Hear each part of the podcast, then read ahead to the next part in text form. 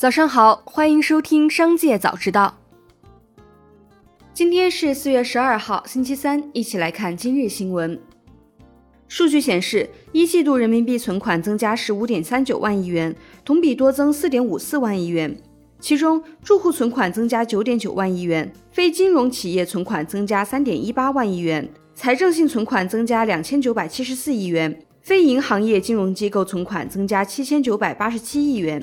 三月份人民币存款增加五点七一万亿元，同比多增一点二二万亿元。三月末外币存款余额九千一百一十五亿美元，同比下降百分之十二点九。一季度外币存款增加五百七十六亿美元，同比多增八十二亿美元。联合国将官宣印度取代中国成全球人口第一大国，印度人口增至十四点一亿。不过，根据联合国预测，二零六四年印度人口将增至十七亿，管理人口将成为该国面临的挑战。庞大的人口规模给水和能源带来压力。此外，面对迅速增长的工作年龄人口，国家创造优质岗位的能力也受到了考验。接下来一起关注企业动态。四月十号十六点三十分，四川省泸州市龙马潭区国之荣耀酒业有限公司实验区域发生火灾。目前事故已造成四人死亡，事故原因正在调查中。阿里集团董事会主席兼 CEO 张勇表示，阿里云已形成模型级服务、平台级服务、基础设施级服务三层架构，其中模型级服务包括基础大模型、通义大模型、企业专属大模型、模搭社区、API 服务等。张勇表示，阿里所有产品未来将接入大模型全面升级，包括天猫、钉钉、高德地图、淘宝、优酷、盒马等。近日，小红书关联公司行营信息科技上海有限公司因违反网络出版服务管理规定第二十四条第九项规定，被上海市文化和旅游局罚款三点五万元。据悉，上述规定明确，网络出版物不得含有危害社会公德或者民族优秀文化传统的内容。中国全聚德集团股份有限公司披露，二零二二年年报显示，去年全聚德的营收约为七点一九亿元，同比较上年同期下滑百分之二十四点一六。归属于上市公司股东的净利润约为亏损二点七八亿元，亏损幅度同比扩大百分之七十六点八六，基本每股亏损零点九元。实际上，这已经是全聚德连续第三年亏损。二零二一年全聚德亏损约为一点五七亿元，二零二零年亏损约为二点六二亿元。全聚德在年报中坦言，最近一次审计报告显示，公司持续经营能力存在不确定性。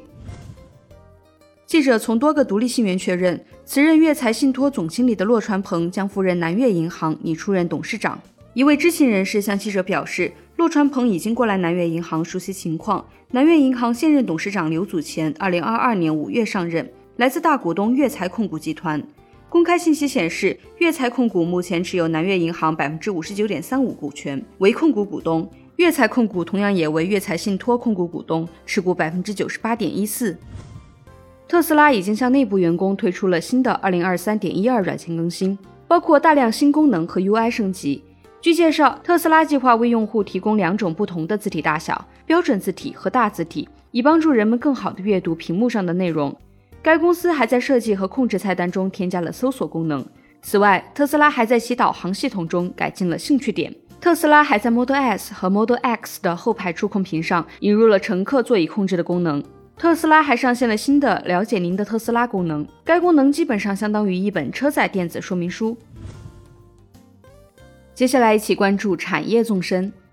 根据广东南粤银行官网消息，自四月四号起，个人存款利率中，活期存款利率从百分之零点三八五下调至百分之零点三，整存整取利率亦下调零点零二至零点一五个百分点不等。这是自二零一七年十一月四号以来，该行第一次进行存款利率调整。同样在广东，广州银行也在四月一号进行了定期存款利率调整，三年期和五年期五万元以上的产品利率均下调零点零五个百分点。在广东以外，河南、湖北的多家银行也在四月以来纷纷调降存款利率。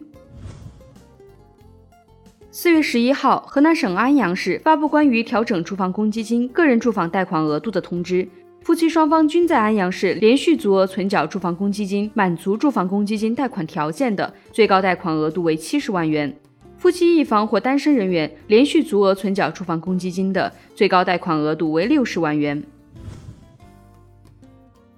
数据显示，一季度人民币贷款增加十点六万亿元，同比多增二点二七万亿元。分部门来看，住户贷款增加一点七一万亿元，其中短额贷款增加七千六百五十三亿元，中长期贷款增加九千四百四十二亿元，企事业单位贷款增加八点九九万亿元，其中短期贷款增加三点一七万亿元，中长期贷款增加六点六八万亿元，票据融资减少九千八百零三亿元，非银行业金融机构贷款减少七百九十一亿元。三月份人民币贷款增加三点八九万亿元。预估为三万三千亿元，前值为一万八千一百二十一亿元。